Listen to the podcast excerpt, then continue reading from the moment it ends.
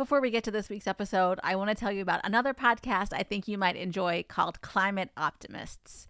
In many ways, Climate Optimists has a similar ethos to When the People Decide, in that both shows focus on solutions more than problems. When the People Decide, of course, focuses on solutions to problems in democracy. As you might guess, Climate Optimists is all about solutions to climate change. So, if you're concerned about climate change and tired of only hearing about the problems, this is the show for you. It draws from experts around the world to explore solutions to the climate crisis and how each of us can be a part in advancing them. Some of the questions climate optimists address include how can we make our forests more resilient to wildfires? Do plant based diets make a difference? And many more. Learn more at climateoptimists.co or search for Climate Optimists wherever you're listening right now. Growing up, the most common thing I heard about politics was that it didn't matter who you voted for or if you voted at all because every politician was a crook. They only had their interests in mind and didn't really care about the people they were supposed to represent. I heard this over and over again from my grandfather when we'd be watching TV and a campaign ad came on, from my aunts and uncles at family gatherings, and even from my parents when I did my social studies homework. To this day, my mom has never voted, and my dad and brother only vote in presidential elections. No one in my extended family has volunteered for a political campaign, let alone run for office themselves. I don't say that to shame them. I get where they're coming from, and they're certainly not alone. In the 2020 presidential election, 62% of eligible voters went to the polls, but that's the highest it's been in decades. When you compare that to the dozens of other countries around the world, like Argentina, for example, where 82% of eligible citizens voted in the 2019 general election, it's not very impressive. So my family is the rule, not the exception.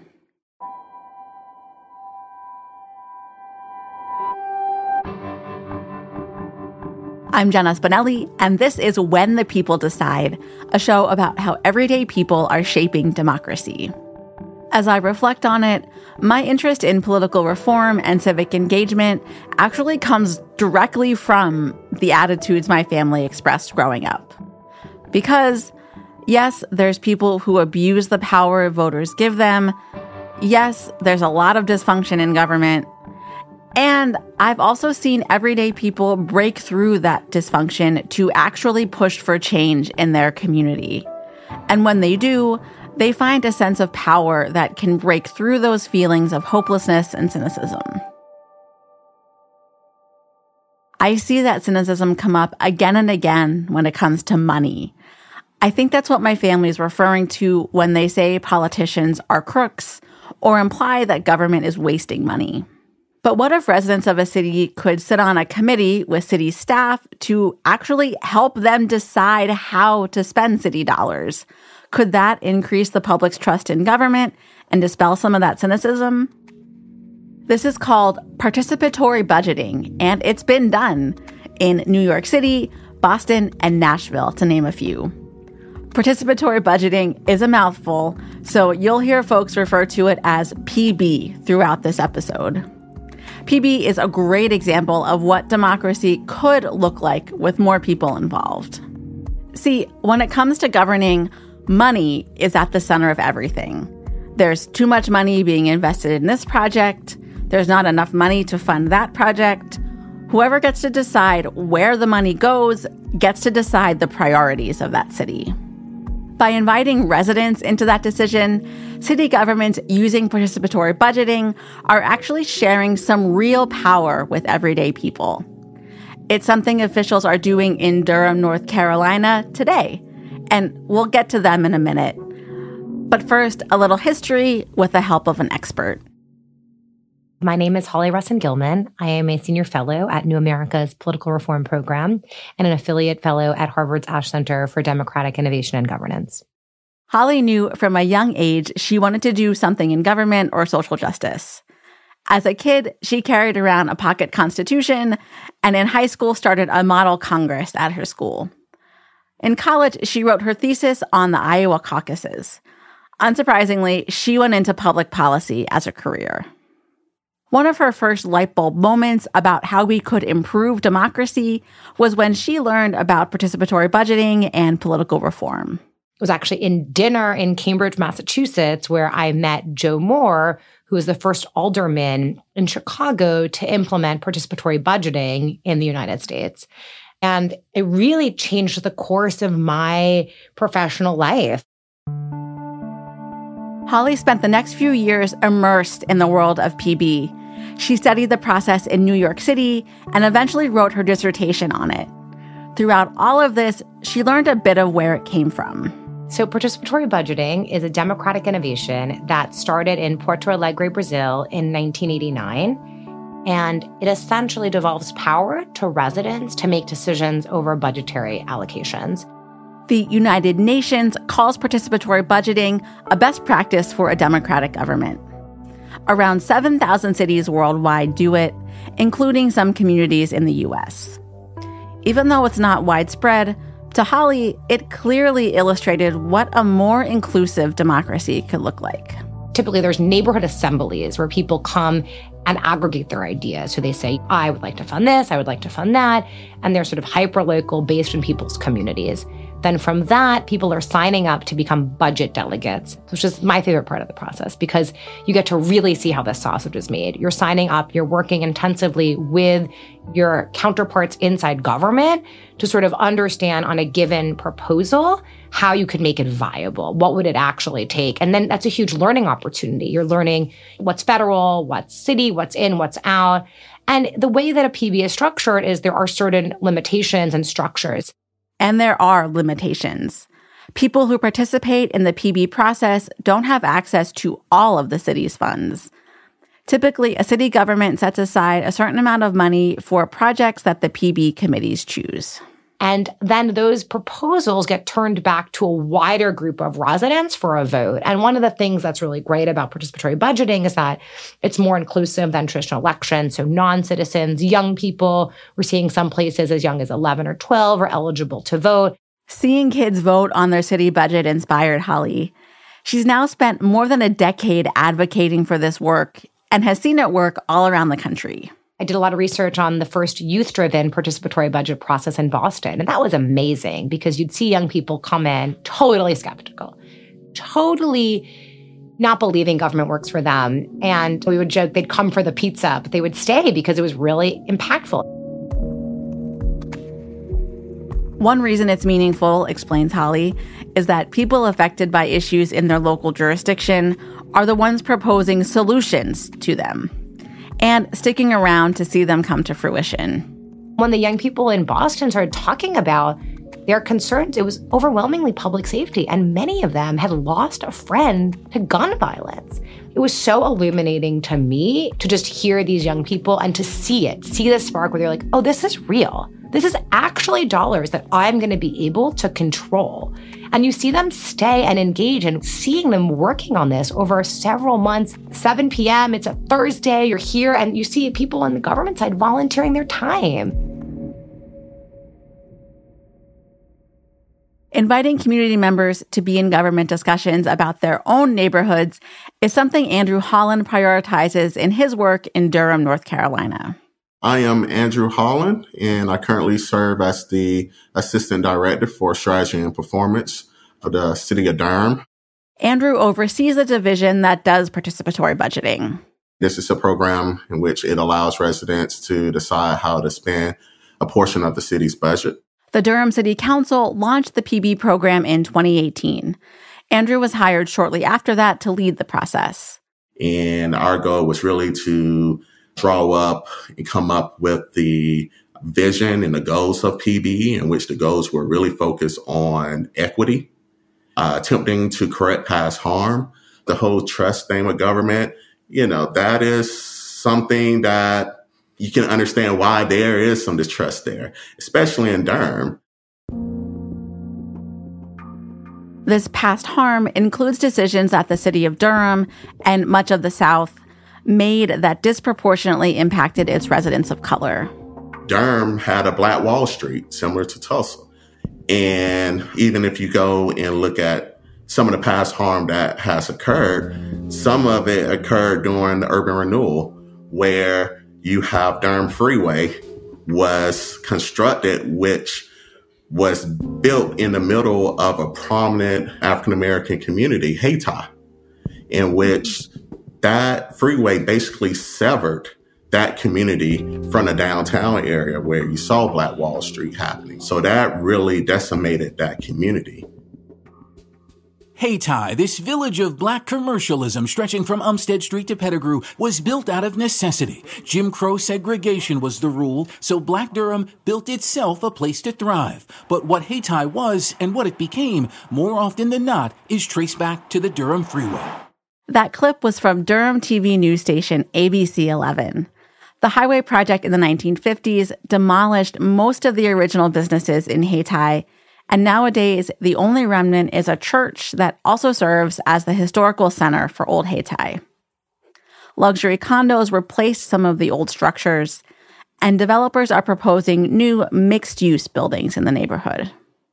Andrew says that when Durham started its PB program, they wanted to include people who lived in this community and others that felt wronged by city decisions in the past. One of the things that our former city manager communicated out to us is he wanted the PB program to be a true reflection of Durham. And with our city council, especially during that time and even now, there's a focus on equity. Everything that we do as a city, it needs to be equity focused. So how we went about designing our outreach and communications plan, it was targeted to those underserved neighborhoods in Durham. This took a lot of work. To find people to participate, they didn't just post a flyer at City Hall and call it a day. Andrew and a small team of people from the city went out into Durham neighborhoods to find the right volunteers. First, they gathered data on the different neighborhoods in the city. For example, they wanted to know which areas had the highest number of kids using free or reduced lunch at school or where there were food deserts in the city. They made a deliberate effort to reach out to folks in these communities. So we wanted to make it easy as possible. That's why we had iPads available so that folks could use that. We understood that some folks may not be techno savvy. So that's why we had paper as well we also ensured that we had folks who could translate the information. We also canvassed various neighborhoods where we knocked on doors. We also went to the Durham bus station because, especially in North Carolina, in the South, a lot of those individuals that rely on public transportation tend to be low income individuals. So we were very strategic in how we went about targeting those individuals. Once they had enough residents involved, they started the process. In the first cycle, participants had around $2 million to allocate to projects. Around 100 community members in Durham helped create proposals for the projects. And according to the city, over 10,000 community members voted on which projects would be funded. So for the first cycle, a lot of projects were around park improvements, street trees in underserved neighborhoods, we have developed, I believe, 15 projects thus far.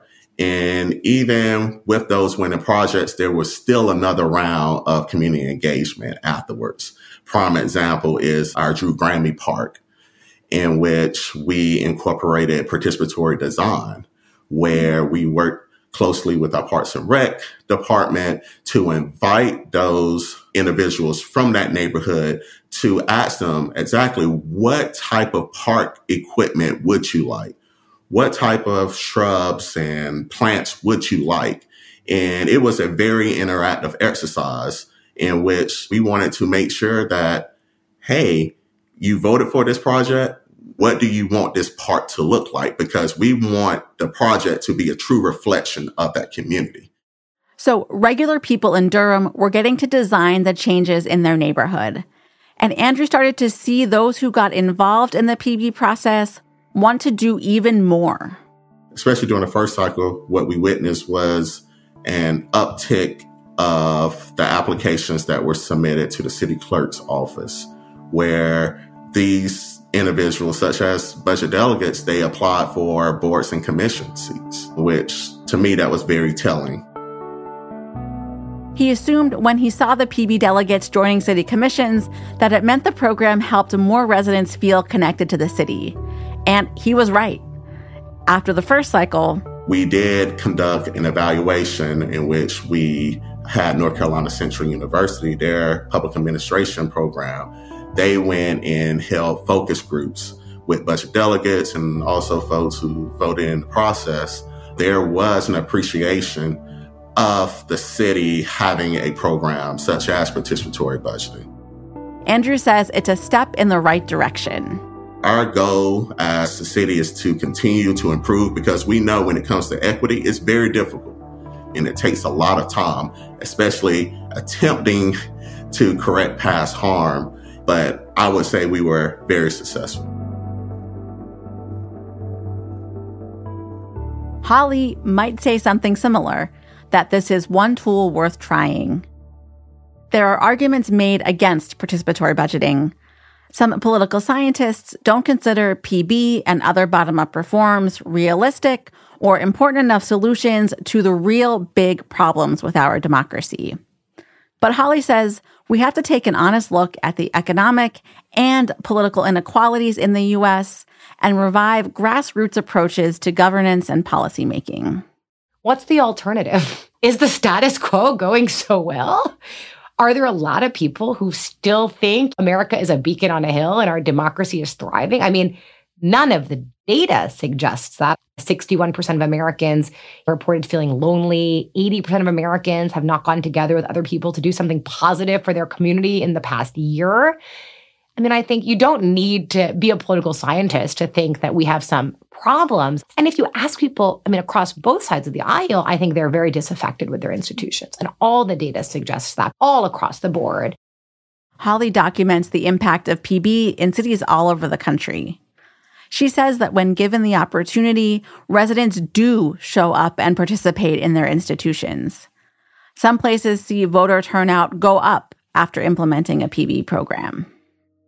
She'd like to see more places do this kind of budgeting because it invites residents to the table to make decisions and have an impact on their community.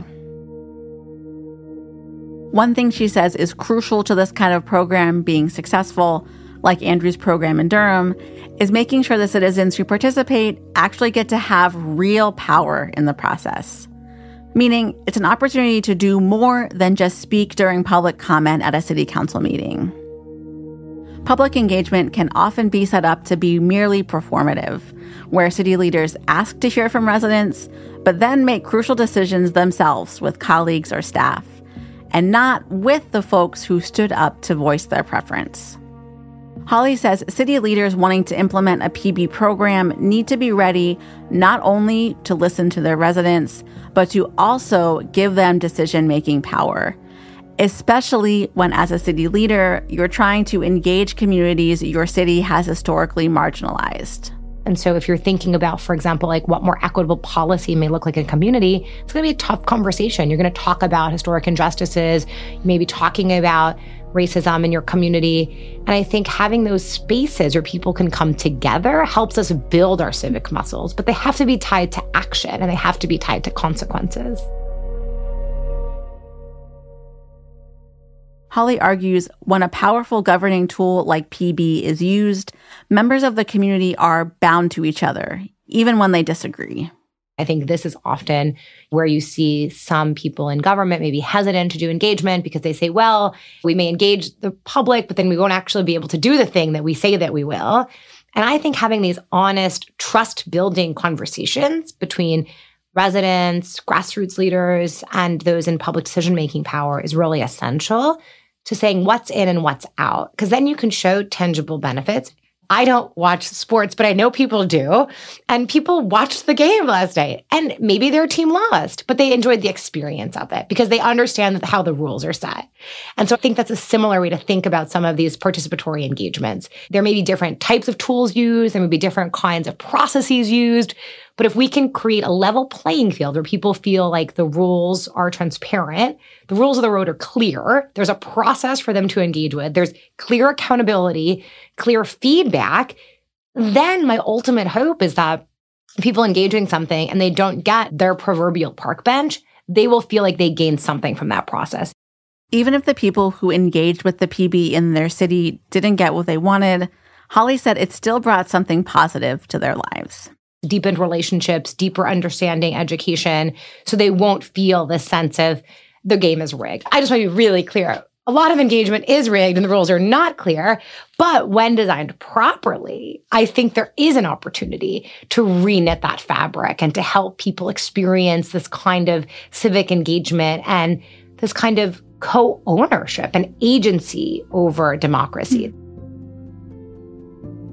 Andrew says he's seen people in Durham get involved in PB, and because it's their first experience asking their local government for something, sometimes they discover so much more of what their city can do for them. Especially during the first cycle, there were projects that did not need to go through the PB process. All it required was for someone to get in contact with, let's say, the transportation department, public works department, Prime example, getting mm-hmm. streetlights. That doesn't have to go through a PB process. What that really requires is someone in the community understanding, hey, all you have to do is get a petition going, get enough signatures, boom, there's a good chance that you can go and get a streetlight. And he says this kind of interaction is good for the city staff as well, pushing them to be better civil servants how do we do a better job of communicating that? Because it's all about access. Because if they don't have the information, how do you expect them to go and try to go and make change in their community? Choosing the shrubs for your neighborhood park in the grand scheme of things might not feel like a lot. But if you pick the shrubs, you now feel ownership over that park, over your community, you might know the person at the city to call when you see something else wrong in your neighborhood. It's not about the shrubs, it's about power.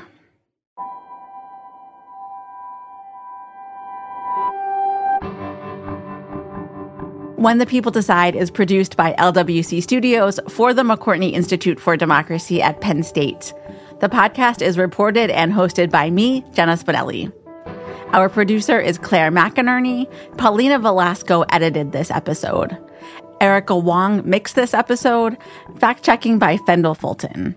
Special thanks to Andrew Holland and Hollie Russon Gilman for participating in this episode, and to Lisbeth Lucero and Shannon Lynch at New America for their help with Hollie's interview. Follow When the People Decide on Apple Podcasts, Spotify, or wherever you listen to your favorite podcasts. This will make sure you get every upcoming episode straight to your feed. We have stories coming up about libraries, local media, and something known as the Democracy Lottery.